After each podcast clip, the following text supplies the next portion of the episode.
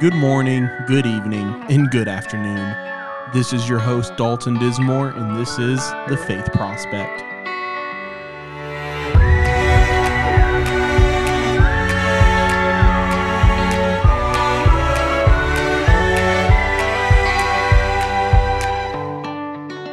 We are joined today by Sister Connie Prieto. Now, Sister Connie, she has been a constant in my life since, uh, man, I guess since I was born, maybe one or two, but she's always been there. She's she is always been there for my family and just been such a wonderful help and gift from God, Sister Connie. It's great to have you here today with us. Oh my goodness. Thank you so much, Dalton. I am so glad to be here. So, uh, I want to start out just like an icebreaker question. I've done this occasionally Mm-hmm. and I'm curious. So, what's your favorite book of the Bible? My favorite book of the Bible, I have to say, I love the Gospel of John, and uh, because it talks about the Word becoming flesh. And um, there's just so many, though, because there's the Old Testament. I love the Psalms. That's just a hard question for me to answer. I love the history of the Jewish people, uh, the prophets. Oh my, there's just so much. I think I would have to choose one from each category. Okay. But I would say first that I would definitely, if you gave me, if I could only have one, I would definitely choose a gospel, and I would say John. Okay. Wow. That's pretty cool. Usually, and you said you love the Psalms. Usually, when I've asked that question, it has been Psalms that people people go. So you're the first one that's straight off the path, and we're like, you know what? I think because there's such a comfort, you know, There is. You can find a comfort in them for just about.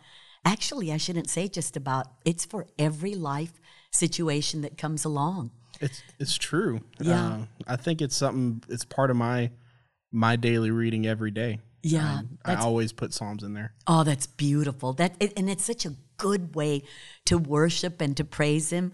I would never be able to come up with the words that David did. They are so beautiful. So I pretend like I'm David. If I can't if, if I know there's more or I just I'm like, "Oh, I'm just saying the same thing over and over again. Let me let me pray something different to the Lord so he can hear something different. I just pretend like I'm David and I pray or praise those psalms out loud and they're just so so good. I, I want to say too. I just I, I just in passing, I love the Gospels because uh, because I love to see and hear what Jesus thought about things. So that's that's why that would be my favorite book if I had to choose one. Wow, that's cool. Yeah. Okay, so let's go ahead and dive right into this. Okay. So, uh, I really I love starting by asking people what their first encounter with God was. So now eh, that can mean a lot of different things. It could mean the first time you ever heard about God, or maybe the first time you had an experience with God, praying. Whatever that means to you, what what what would you say is your first encounter with God? The I would say my first encounter as far as feeling the presence of God, I was in my early 20s. And um, we visited a church that was uh, broadcasting. They also had a, a radio program, and it was right near to the house we had just moved into. And so, um, just out of curiosity, we wanted to visit and uh, we were Catholic. And so when we walked in and we saw people lift up their hands, we were literally dumbfounded. We had never seen that before. And I really, really think our mouths just dropped open. We had never seen anything like that before.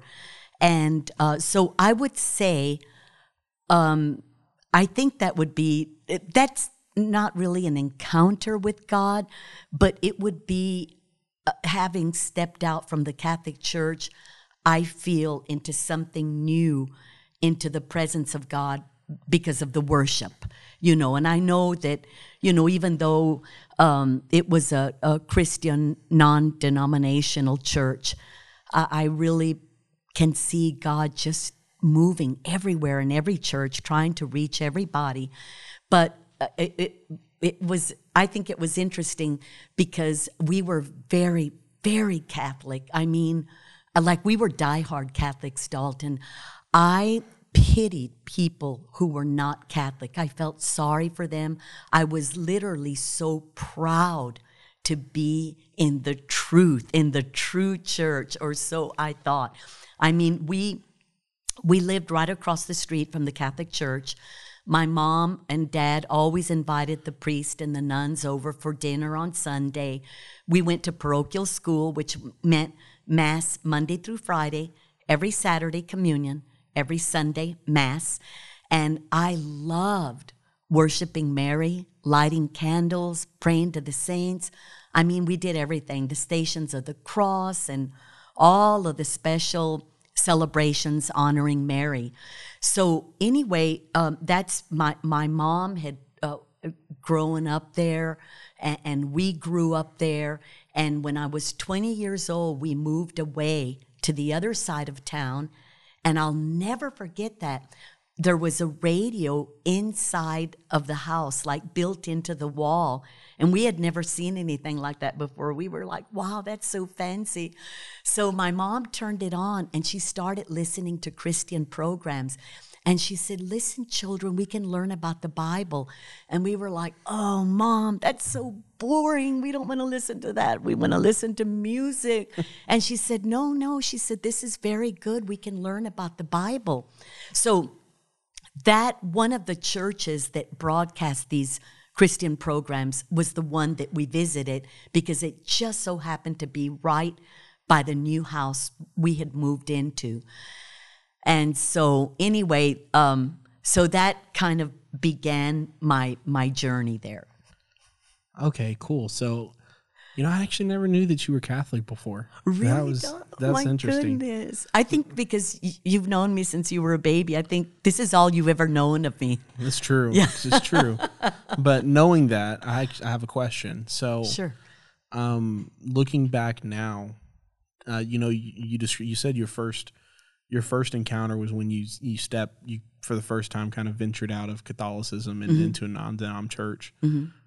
Looking back now, do you remember any time while you were Catholic that you felt the pre- the presence of God, the Spirit in your No. devotion? No, Dalton, never, ever. And you know what? On, on that note, um, in retrospect, because I never thought about it then, but now in retrospect, I never, ever thought about God or Jesus. He was the Son of Mary. He was always on a cross in the church.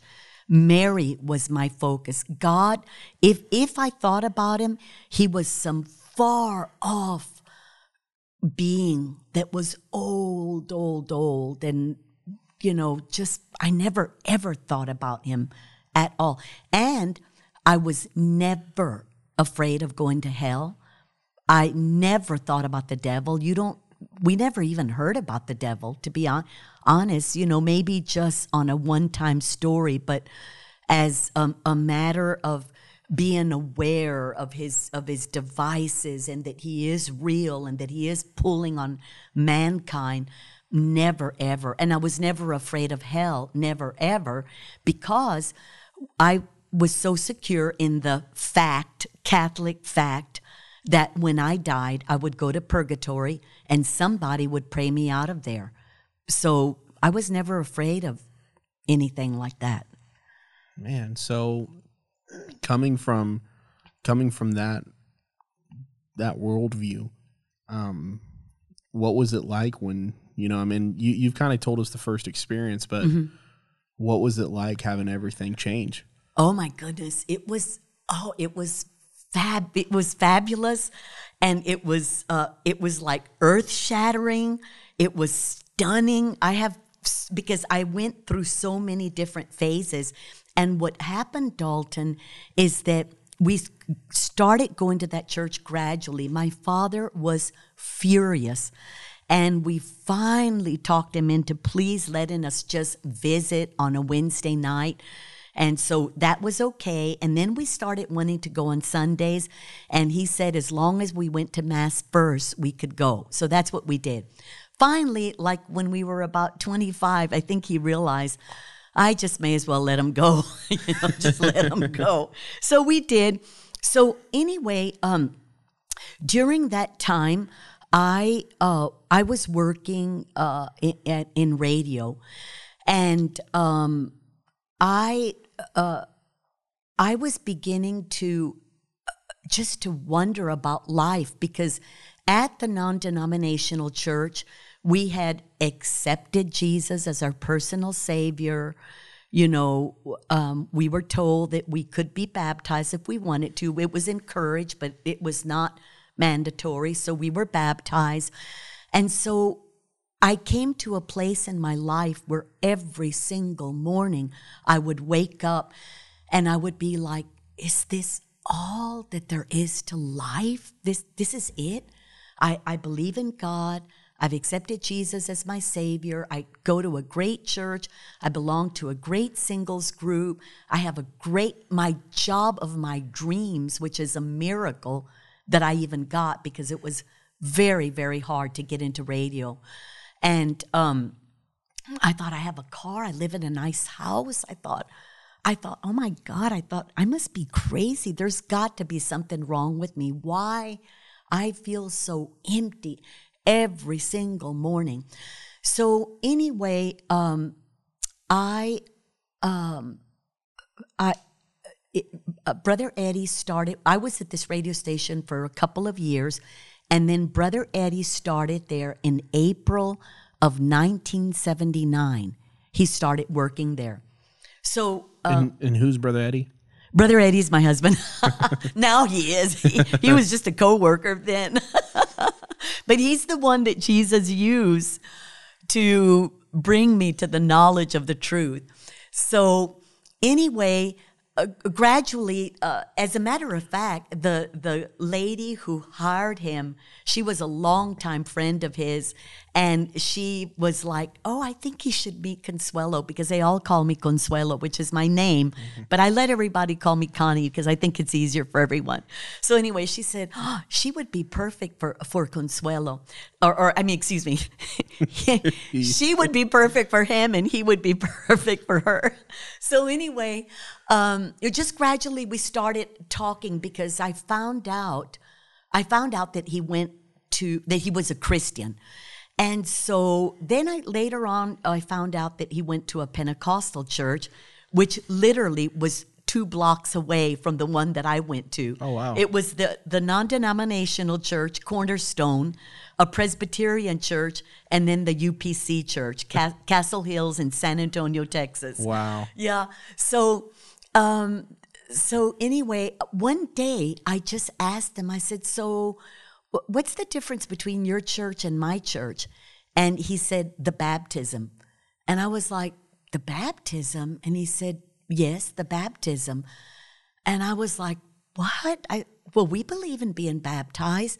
He said, Well, yes, Consuelo, you do at your church. It's not really mandatory. It's an option, but the main thing is that it's not in Jesus' name. And then I said, Well, what does that matter as long as you have Jesus in your heart? And he said, No, it does matter.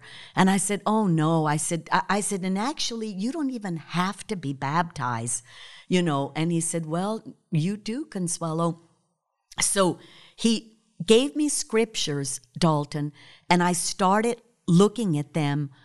And I was very disturbed that they were in the Bible and and that was very disturbing because I thought, "Oh no." So I started looking for stuff to dispute his word. And it's not that I I wanted to be right and I wanted him to be wrong. It wasn't a it wasn't a pride thing. It was scary. I was like, "Oh my dear dear God." I said, "What I said, this can't, this cannot be. And I kept looking and looking, and the more that I would find, everything was matching up with what he was saying. It was so scary. Now I have a, I have a question on that. So, you know, I'm just observing the two different experiences when you came from Catholicism into the non-denom. It was mm-hmm. it was joyful and exciting, but whenever you were presented with, you know, further like more truth on, you know, on on one the oneness of God being baptized in the name of Jesus, that fear got a hold of you. Why do you think there? Dalton. Why do you think there's a difference? You know what? I never thought of that till you just said it. I know what the answer is, I think, but I never no one has ever asked me that. That that is an excellent observation. I would have to say the first thing I'm thinking of right now is when you asked is the fear of the Lord. And it's what he had to do to get my attention. And as uh, brother Eddie invited me. That was in for 4 months. He we just, you know, occasionally would have lunch together and talk about the Bible or church or whatever. Just about the Bible? Yeah, seriously. He's winking at me, everybody, like we talked, like we were romantically involved. We really, really weren't. We were just, just, uh, I would just say co-workers because, I mean, I didn't ever hang out with him or anything. I had my friends at the, you know, at Cornerstone. So we were just co-workers, and I thought, you know, he's a nice guy and whatever. So it, it, but in September, so I met him in April. In September, he started witnessing to me and he invited me to church. So for four months, he invited me to church. And I would say, yeah, yeah, I'll, you know, I'll go, I'll go. I would never go. I didn't want to go. Well, one Friday evening in December, they were having a special service. And I thought, you know what? I really don't have anything to do this Friday night. And I've been promising for four months. I really should go just to get it over with. I mean, he's a nice guy, and that's kind of rude that I've been saying I'm going to go and I don't go. So I thought, okay, you know, I'll just go. So, of course, I sat in the back. But I must say, Dalton, when I stepped into there, I had never, ever in my life felt anything like that. It, it, wasn't, I wouldn't even be able to compare it to my experience of, as a Catholic stepping into a non denominational church. It was far beyond that. I did, at that point, I didn't know what it was. But later on, I realized I had stepped into holiness. It was beautiful the music the songs and, and, i didn't know it at that time the presence of god you know i didn't know that i because honestly even though i had been going to the church for a couple of years the non-denominational church i didn't read my bible or and i was a sunday school teacher there and i hardly read my, oh, my lord. And that's not the church i don't think it's the church's fault that was me i don't know I just don't remember hardly reading the Bible a lot. Just what I just for the Sunday school lessons I would study, and I'd read a little here and there, but yeah, you know, it, it, not Pentecostal style, not apostolic style. so anyway. You know how Pentecostals are. After church, they come for you to the back, and you know, of course. And I didn't. I thought, well, I need to, you know, I came. I at least need to let him see me so I can say hi. I came, and you know, I, I, I fulfill my word. Well, lo and behold, um, I ended up being baptized that night because they, uh, wow. I'll never forget her sister Dora Jones. She uh, started talking to me and, um, you know, showed me in the scripture. And she showed me, um, she was showing me scriptures in Isaiah and and I can't remember exactly which one it was. And, and, it wasn't so much. I mean, yes, I know God was dealing with me, but what happened, Dalton, is that all of a sudden I had to ask myself a question. I thought either it's God or your mother, because what I hadn't said is that two weeks before I met Brother Eddie, my mom had died. Now she uh, um, she was very very sick with cancer. And as far as she had been able to go was accepting jesus as her personal savior. That's all she knew. She was never baptized.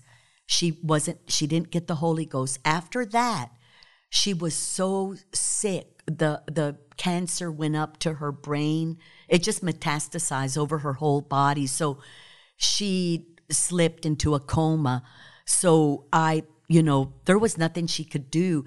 And that was holding me back. I think that was the greatest shocker is when Brother Eddie started telling me about the baptism. Even though I was going to a non denominational church, I still had Catholicism inside of me. And I was, I thought, that can't be. Are, are you saying that all these millions of people are not saved? And it, it was just like earth shattering for me. I, I could not grasp all of these people, all of these loved ones that I knew who were Catholic, not not making it.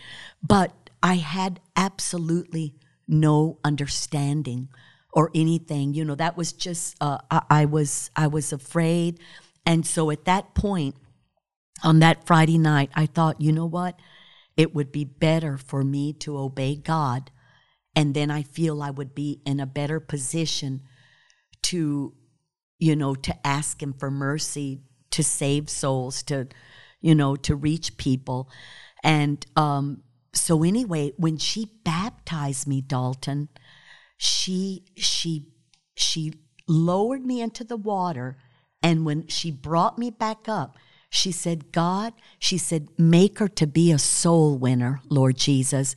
And i never asked her and that stayed in my mind. And and i should have asked like well sister dora what do you i don't understand. What do you mean? But I, I didn't think of it because it was already midnight. And i'll, I'll tell you why in just a minute.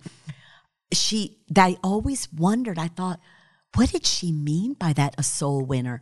Can you imagine? I was going to a Christian church and I had no idea what a soul winner was. And again, looking back, I realized because in a Christian church, everybody's saved, everybody.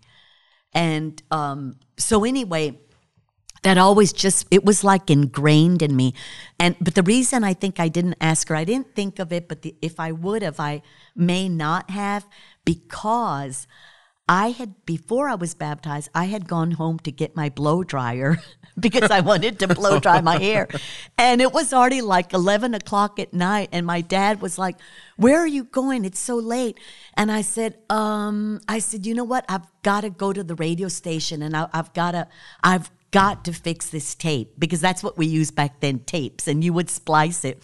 So I knew, I thought, I have to go back. I have to go to the radio station. And thank God there was always a security guard so I could get in anytime. And I did listen to a recorded program and spliced it and got it ready so that I could go back and tell my dad, that yes, I did go to the radio station because I didn't want to lie. Now, that's one thing the Catholic Church did put in. They did tell us the Bible is the Word of God, and they and I knew that you weren't supposed to lie. I knew, I knew that much. They just didn't tell us to read the Bible. that's all. I think that's hilarious. you, went, you went to the what? radio station. I know. Oh, I had man. to. I had to. Uh, so uh, something, and you were you were kind of getting to it, but I I feel like there are so many people that probably do deal with uh, you know the thought of their their loved one, you know, mother, father, grandparent, someone who who died before they heard the mm-hmm, truth mm-hmm. and how did how did you deal with that um you know what after I was baptized, God took that and gave me peace and comfort. And, and, He showed me that my mom was in the hands of a just and a merciful God. And I knew, I thought, I cannot let my mind wander. I, the Bible says, trust in the Lord with all of thine heart and lean not unto thine own understanding. My understanding I would say it's still very limited, but back then it was very, very limited because I didn't know anything. But again, looking back through the years, I can see that he just he gave me peace. Mm. That's good. So uh, throughout, you know, after now that you you know you were baptized and and eventually did had you received the Holy Spirit at this point? No, no, I, I can tell you that part too if you want me to. Go for it. Okay, okay. Let me tell you uh, something very, very amazing. I'm so tired of that word. Let me say astonishing or any other word, something different. Um, when I left the radio station, the path that I that I would take from the radio station to go to my church, the the Cornerstone Church, I, I would always take the same path. But from a distance, there was a certain point in the road, or on, there was a certain point on the road from which the cross at that church could be seen. And it was one of those uh, electronic illuminated crosses, bright red, a big cross. And that meant so much to me, that cross, because I always, I, every time I looked at it, I thought, oh, that represents Jesus, that represents the church. And, and I just love that cross because it, it means so much to me. So I put a fleece out, and which is, I had never done that before, and I don't recall ever putting another fleece out again. I, I put a fleece out, and I said, Jesus, if what if what Eddie is telling me is true, if it's true about the baptism, even though I was just baptized, then I want that cross to not be lit because that cross means everything to me. And if what he's saying is the truth, let the light go out in that cross so that I can know that, um, so that I can know what the truth is. So I started driving, and at the point where I should have seen it, I didn't see it. I couldn't see it. And in one instant, Dalton, I wanted to, um, I wanted to change the fleece, and I, I wanted to say, no, le- wait, never mind. Let, let me use something else. It, it, it, just all happened in a split second, and then I thought, no, you can't change it. That was like a covenant you made with God. You can't. And as I drove near and near, I thought, oh my God, surely, surely it'll go on. It never went on, Dalton. It had been on since the since the the beginning, since the church had been built. And in late it never went back on. In later years, I asked one of my brothers who still attended there, Hey Jimmy, I wonder why uh, that has the cross ever been uh, put back on? Because I know it's been out for a long time. He said, You know what, Connie? It is the weirdest and strangest thing. They have had, I don't know how many electrical companies come out there, and nobody can fix that cross to make it shine again. Wow. I, I was, uh, I was just astounded. So, what happened then is that oh, this is this is okay. So I went to sleep. The next morning, I promise you, Dalton, when I woke up, I felt I thought I got the Holy Ghost because I felt like life entered into me. I opened my eyes and I just like gasped. I was like, I said, "Oh my God! Oh my God! It's true about the baptism." I it was it was like revelation knowledge. It's, I don't know what else to call it, but I could see it. But the greatest thing is that I wasn't empty anymore because for a year I had every day, every day, every morning, every morning I would wake up with the same emptiness. Is this all there is to life? And so I raced to the telephone and I said, Eddie, oh my God, you were telling me the truth. It's it's true and um, about the baptism. And so I said, you know what? I said, I'm going to go to the library and check out that book that you told me about. Because for four months, he had been telling me, Consuelo, go to the library and check out in it a, a Catholic encyclopedia so that you can read for yourself. You need to study. So I went and I got the oldest Catholic encyclopedia. and Dalton, when I finished reading, I I was literally just devastated because I read for the first time that Peter had been already dead for 300 years when the Catholic Church was founded. And I, even though I was going to a non denominational church, I thought Peter was the first pope. And I was, I was like, oh my dear God. I thought, then that means the, the, the non denominational church wasn't telling me the truth. The Catholic Church wasn't telling me the truth. And I was just, I was a wreck. I could hardly even, I could hardly even function. This was like, I thought my life was over with. So, what did you do then? Okay, so I went and reported to Brother Eddie. I didn't really report to him. I was like, You were telling me the truth. It's true. I said, But how do I know that you're telling me the truth? I feel like I was deceived by the Catholic, Ch- not so much deceived, but they didn't tell me the church, the, the truth. And then Cornerstone didn't tell me the truth about being baptized in Jesus' name. How do I know you're telling me the truth? What if you're a cult? And I didn't tell him this, but I thought, y'all just look so different from anybody and everybody I've ever seen. Yeah, and he true. said, so he said, Consuelo, he said, the only way you'll find truth is that you will have to pray and fast and read your Bible because everybody you ask will give you a different opinion, which had happened with the baptism. So that was in December. So all of January and February and part of March, I fasted. I would eat one meal, wait 24 hours, eat another meal. And I did that for two months, maybe a little more than two months.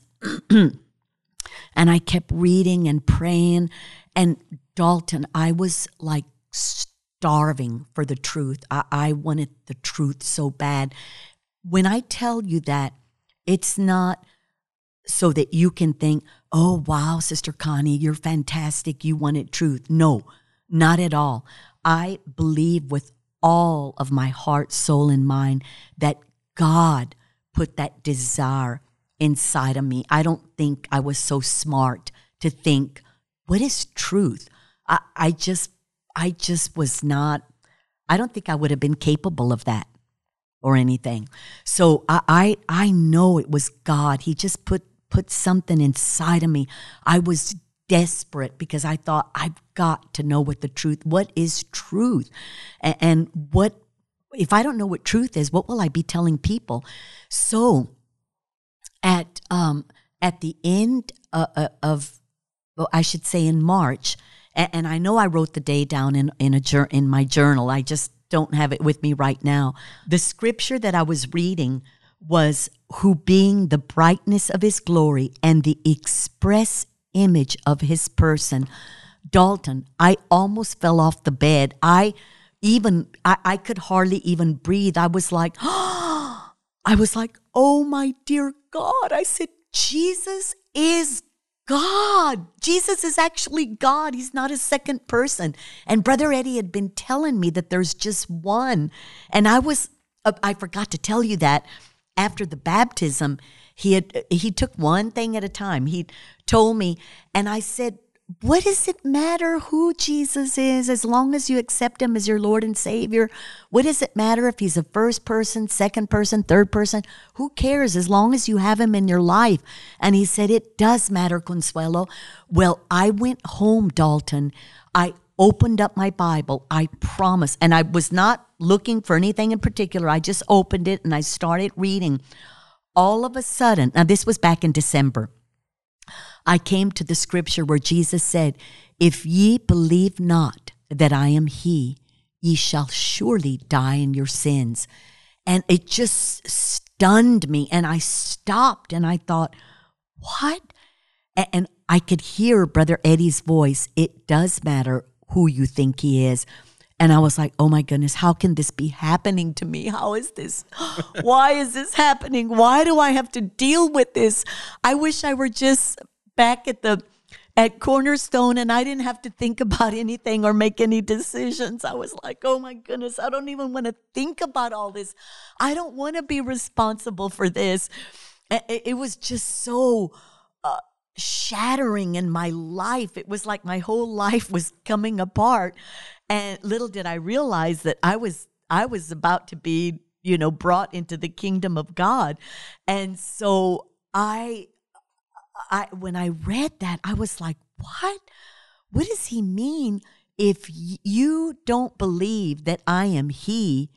I thought, who's he? Who does he want me to believe that he is? But I, I, of course, immediately I put two and two together and I thought, oh my goodness. I thought, oh my dear God, it does matter who I think he is. I thought, oh no, I'm, now I've got to find out who he is. I was like exhausted. I thought, oh my goodness, I thought this is a lot. How am I going to find out who he is? How will I find out? that and so that's when brother eddie said well you're going to have to pray and read and fast if you really want to know that's what you've got to do mm. so i was that was just so awesome to see who God was, that he, I, I could actually see it, that he is Jesus. It was just, that is my treasure, is the revelation of the oneness. That is my treasure. And so, anyway, so I went to Brother Eddie and I, I called him. I was like, oh my God, I, I, Jesus is God. I, I, I see what you're talking about. This is so awesome. And I have to thank Jesus. I have to just take a, give a shout out to Brother Eddie because he fasted and prayed so much for me, you know. And I know some plant, some water, and God gives the increase. So I give glory and praise and honor to Jesus for being so merciful to me and for calling me from out of darkness into his marvelous, marvelous light. He could have left me behind. He heard Brother Eddie's prayers. I know it says some plant and some water, but I know Brother Eddie planted and watered, and God, in his mercy and his love for mankind, gave the increase. And I am so, so grateful for that. So I told, I told Brother Eddie, I said, okay, I said, I'm I'm ready to come to your church, but I, I, I'll tell you one thing: if I ever ever hear something wrong or something that's not in the Bible, I am leaving and I am going to find the truth. I, I will continue to search. I, I will find, I will keep on looking and looking until I find the, the truth a, a, true church. And to this day, Dalton, I have never been able to find anything. of course, wow. I'm not looking, but I thought the audacity to tell him if I ever find anything, I didn't know anything. so, so that was a lot of nerve, but he knew where I was coming from because I thought, you know, I feel like I'm jumping into a deep swimming pool. I kind of don't, don't know what I'm getting into, but I am so, I wouldn't trade it for anything in the world, Dalton. Man. So when did you get the Holy Spirit? Oh, yeah. So, anyway, I started going to the church and, um, you know, they talked about the Holy Spirit, but honestly, I didn't really understand it. I, I just, um, I, I didn't fully understand it. And I would hear them speaking in tongues and I would see them shouting and dancing, and I was like cringing. I was like, oh, my goodness, I hope that doesn't happen to me because you know they would wave their arms and kick their kick their feet and do a funny little jig and and I was like, "Oh my goodness, I thought I how does that happen? Is that just them or what?" You know, I remember the very first time that I invited my brothers and sisters we sat on the front row and someone started dancing in the Holy Ghost. We had we were dying. It was horrible, terrible because we couldn't hardly contain the laughter. And we, it wasn't mocking, it just tickled us. We had never in our life seen anything like that before. And we liked it, but you know, we thought it was so so funny. So anyway, I went to a camp meeting. That was June of 1980. I went to camp meeting and um, I'll never forget that at the it was Brother Glass preached, and um, I was sitting there. I think I was on the front row. I was on the front row, and I just started trembling. And that had never, and you know the old old camp built old camp meeting grounds, you know it was kind of hot, so but I was trembling like, and I thought, oh my goodness, I thought, what's happening to me? I'm not I don't think I'm cold or anything. And I, I, I had to like grit my teeth. I was just like, and I thought, oh my goodness, I thought I'd better go to the altar. Maybe this means something. So I just lifted my hands and God just began to deal with me. And after about an hour, God literally gloriously filled me with the Holy Ghost. I could feel like the tongues coming up, and I just started I think I spoke in tongues for about an hour or so, but it was just, um, it was just fantastic. It really was. I, I, I mean, fantastic. You that just doesn't even come anywhere near to describing the infilling of the Holy Ghost. It's like an out of this world experience, you know. So, that I would wish everybody, everybody could experience Dalton. So, um, oh man, your story's so cool. So you thank you, you, know, but Jesus made it. that's, that's, true. That's if true. it weren't for him, it wouldn't that's be true. cool. that's true. Um, so you said that throughout, you know, throughout all this, you know, brother Eddie was just your coworker. How did y'all? How did it come to pass? You know that, that y'all started dating and, and eventually got married. You know what? We never dated. Are you for real? I'm I'm for real. You know what happened? is it at it this is the craziest thing after I got the Holy Ghost, I started liking Brother Eddie, but I didn't want to because he wasn't what I had in mind. I know that sounds mean. It's just that I I thought, no, I want to travel and get to meet different people. I wanted to, oh, and I wanted to be a missionary. That's when he decided to witness to me and tell me about the baptism because that's a part of his testimony. God gave him a dream like, you have to tell her now and get her out because I was already applying to go on a mission field. Wow. Plus, I, and, I, and I really wasn't thinking, even though I was like 26, I think, I, I wasn't really thinking about marriage. So I know that might sound weird, but I, I was, you know, I love my job and and uh, I love meeting people. So I, I, you know, maybe that's why I wasn't really thinking of getting married. So I started liking him, but I didn't know that he liked he had liked me all along, but he wanted to make sure I wasn't a fly by night. Now, the uh, the December that the, the previous December of 1979, the poor thing had invited me to the Christmas banquet and I and I said no that I didn't want to go, but I told him in a nice way and afterwards, like the following year, I felt so bad. I thought that was so mean. You should have just gone. It was just a Christmas banquet. He wasn't asking you to marry him or go out with him. I felt so bad, but I so and he had already bought a ticket. I didn't find out till like a year later. so this year he invited me again to the Christmas banquet, and of course I said yes. And you know, so we went with it was a church banquet. And then um one day in January, I'll never forget that. He called me at the end of January.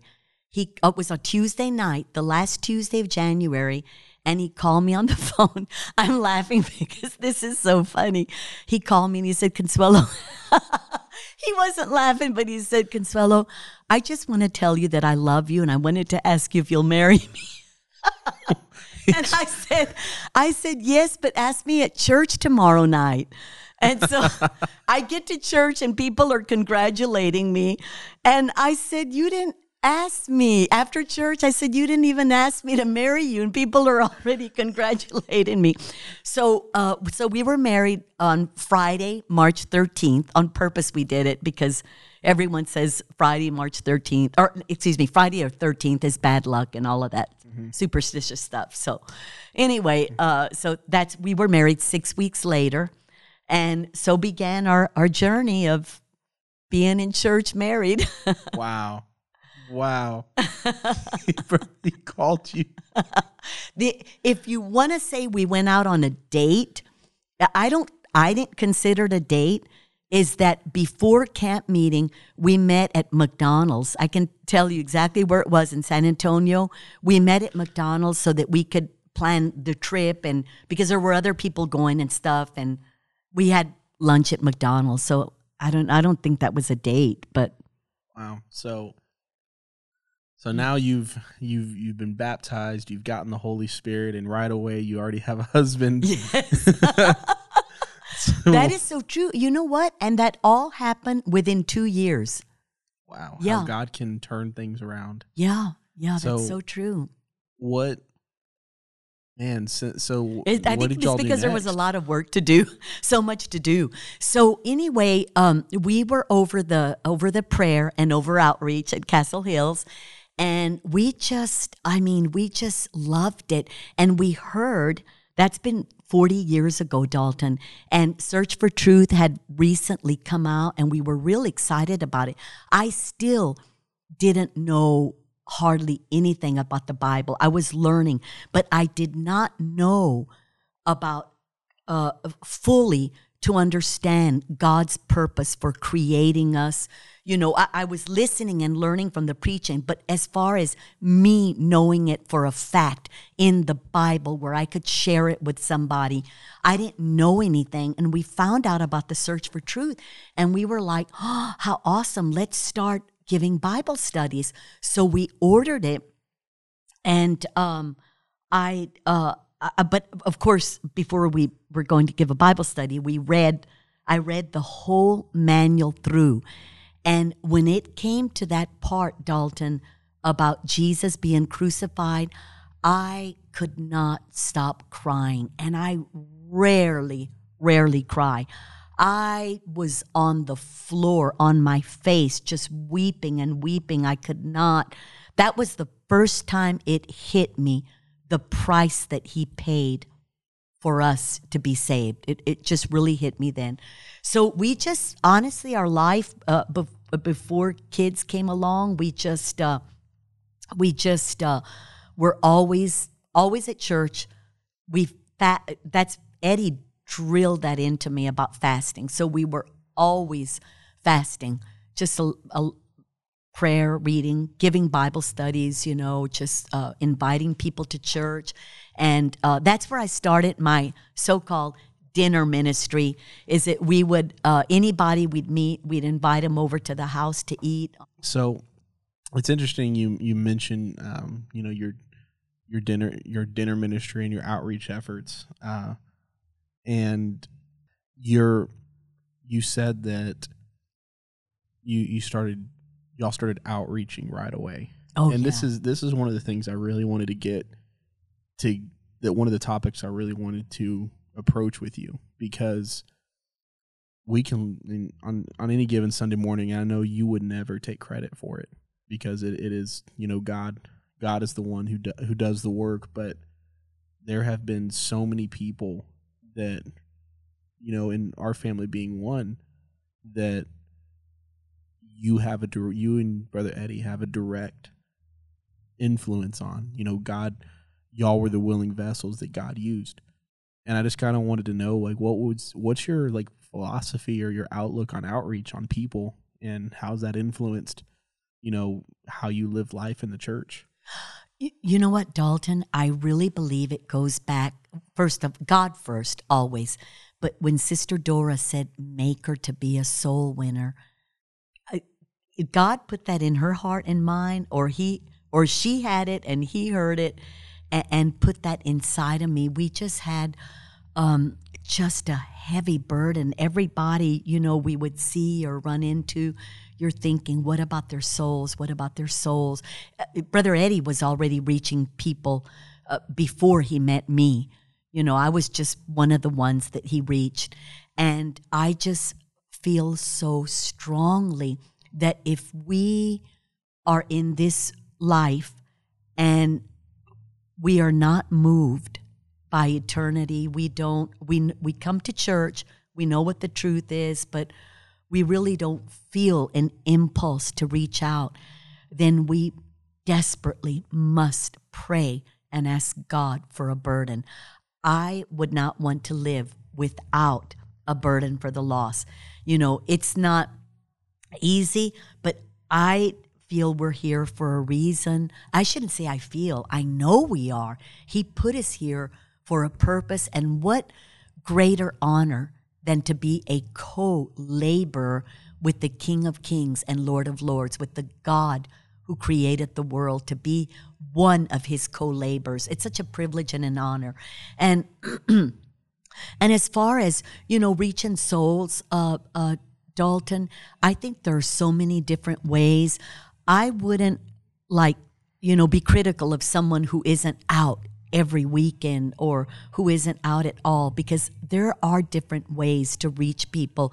You could be, maybe you can't go out, but you could be the one in the prayer room praying that the Lord will draw people as our teams are out in the field, or you could do a visitation or an act of kindness, take food to a sick person, or, you know, um, just all of that is, is letting our light shine, reaching people. There's always an opportunity. If we just stay prayerful, there's always an opportunity to just get a word in. You know, it might be little by little, it might take a long time, it could be instantaneous. We just have to keep walking the walk and talking the talk. We've just got to keep going on, taking one day at a time. And, and, every day, ask the Lord, Jesus, what would you have me to do today? You know, if there's somebody I'm supposed to call or visit, put them on my mind and my heart. Tell me, you know, what, what do you want me to do today? It could be reaching out to one of your coworkers, a neighbor, a family member. You know, there's just, there's so much to do. So I w- there's three more things I want to do. So first, I want you to I I, I want to know is there any story of you know when you're you and brother Eddie have been reaching after somebody that that and again saying this knowing that God God gives the increase on everybody. Mm-hmm. But is there any story that you can remember something very tangible that you saw God influence to bring someone to church that that you either observed or maybe he maybe he said through you or used you or or it was it wasn't even completely you know and and what i'm kind of talking about is you talked about your fleece moment mm-hmm, mm-hmm. you know where you you tested god you know you, you in the cross it it it, it, it didn't shine anymore had did you have you ever observed that in somebody else's life since you know since you've been in church um dalton truthfully I cannot at this moment remember someone specifically putting out a fleece and telling me about it. I can tell you um, to answer your first question about um, just a, a, a, a couple of, of, of, people that we were able to reach. And, and it was like a, you, could just see it like all of a sudden that they saw the need and uh, the I think the two the the main two in in my life that I witnessed to because brother Eddie his is a whole nother story too but the main two that I would remember would be first my grandmother because she was Catholic but I'll, I will say this she wasn't like a big worshiper of Mary and lighting candles she was Catholic because that's all she knew she never knew anything else and she was very obedient. She was a very godly woman. You know, she didn't wear uh, eye makeup and she never cut her hair. She always wore dresses. She never wore pants or anything. So she was she was very very godly. But I remember when I first got in, I was just like desperately trying to reach everybody and you know, I, I had no wisdom. I was like, if, if you don't do this and that, you're going to be lost and you're going to go to hell and this is what's going to happen and the Antichrist. And oh my goodness, I think I scared him half to death. And, but my poor grandmother, she said, Consuelito, she said, You're frightening me. I don't understand what you're saying. And so I just began to pray for her. And one day, after, uh, after it was more than a dozen years, uh, maybe I had uh, I had been in church for some, we were already in Dallas. And do you know that the Lord told me, it's time now, go to San Antonio and talk to your grandmother. So I went, and uh, Dalton, in the most simple elementary terms, I gave her a concise, brief overview of the whole Bible, the Old Testament and the New Testament. I did it very simply and I told her what she I just told her what she needed to know. Just the all of the basics, got it all in there. And right when I finished, she said, and she told me in Spanish, she, I'll say it in English. She said, Well, what are we waiting for? Call the preacher.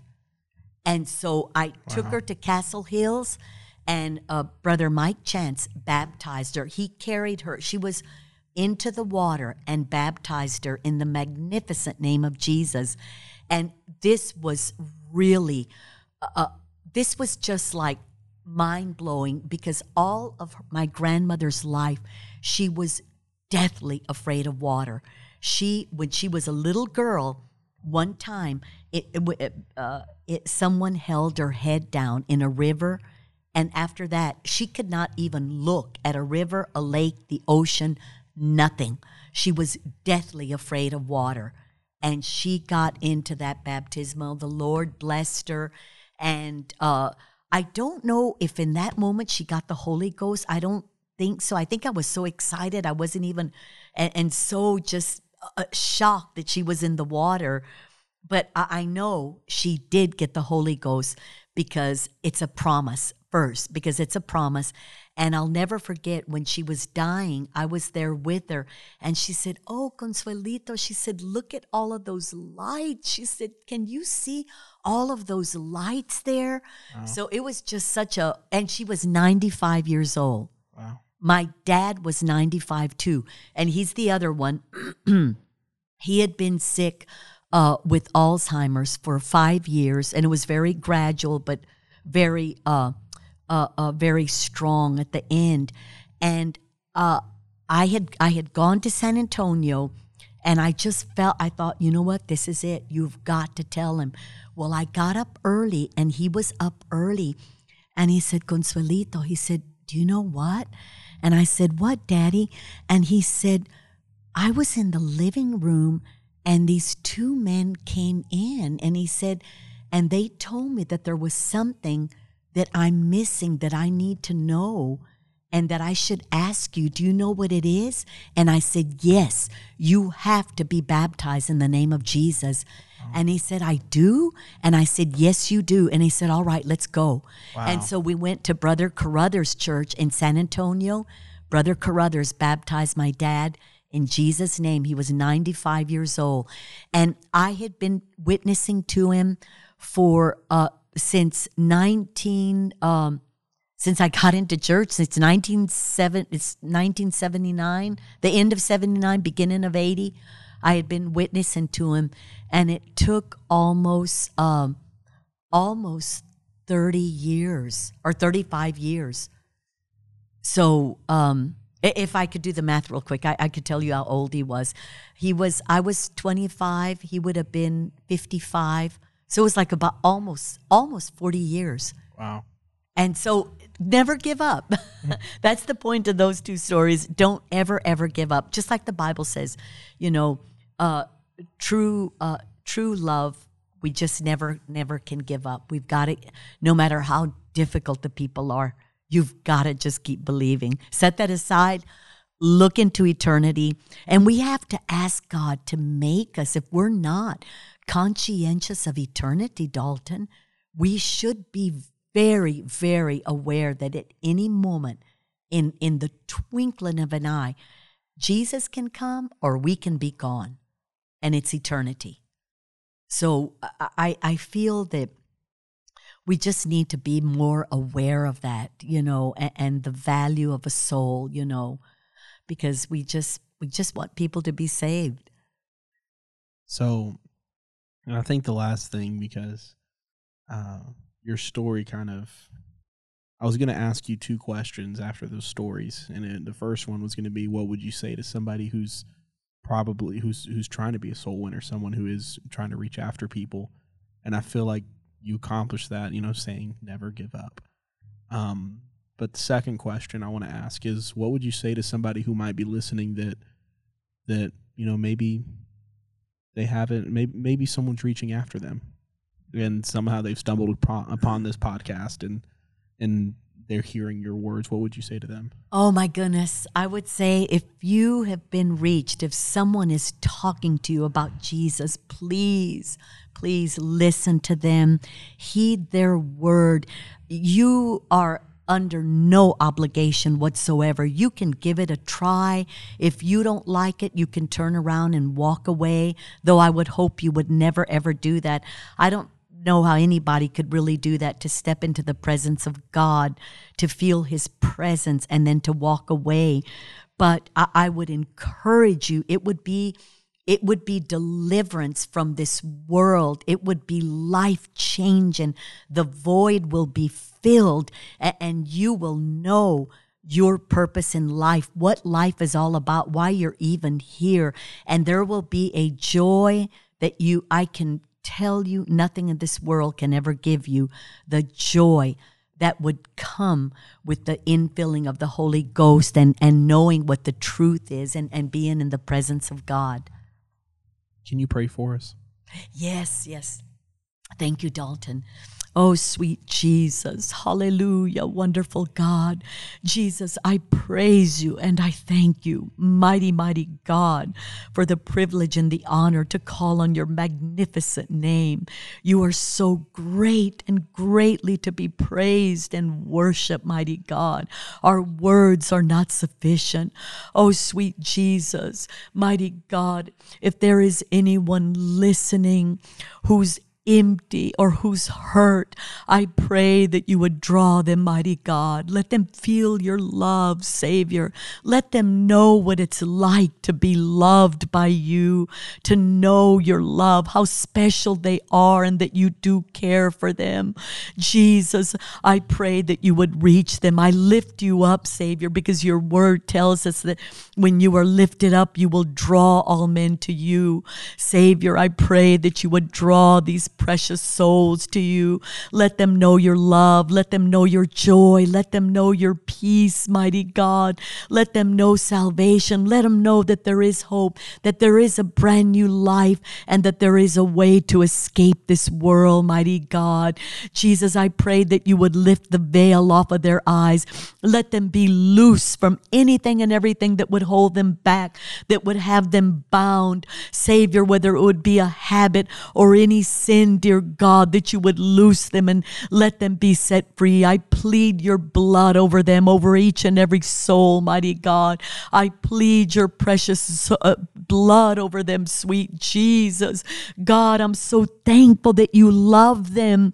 You love them so much that you gave your only begotten Son for them. And I know that you are not willing that a one of them should perish, not any of them should perish. I am thankful for that. I'm thankful that you're working for us, Savior. You're not working against them. Oh, Savior, not working against a one of us, dear God, but for all of us because you love us so much. Thank you for loving us even when we aren't lovable, dear God that you would still love us. I praise you and I thank you for that. Jesus, I pray that those of us who have come to know you, who have been brought out from darkness into your marvelous light, who have had the privilege and the honor of being baptized in your beautiful and powerful name, and of being filled with your glorious spirit. Sweet Jesus, I pray that our lives would be an expression of the gratitude that we feel, dear Jesus, towards you. Let our lives be an expression. Lead us and guide us, wonderful God, in the name of Jesus. Order our footsteps. I plead your blood covering over our loved ones, our families our friends, our neighbors, our co workers, our schoolmates. I plead your blood over each and every one. Help us to reach them. Oh God, give us a soul winner's heart and mind, Savior. Put a burden in us for the lost. Let us be uh, e- conscientious of eternity, of how soon it is, how near it is, mighty God. Oh Jesus, may we ever love you and never ever turn away, dear God. You've been so good to us. I pray for a hedge of protection around each and every one. I plead your blood, Savior, over the ministry of the church, dear God. Each and every minister of your word, we thank you for them, for their uh, them being the shepherds of our souls. Thank you, Jesus. We love you, mighty God. We love you. Thank you for hearing our prayer. In Jesus' name, amen. Amen. Thank you for joining us today, Sister Connie. Oh my goodness, it was a privilege and an honor. Thank you so much for having me, Dalton. I appreciate it.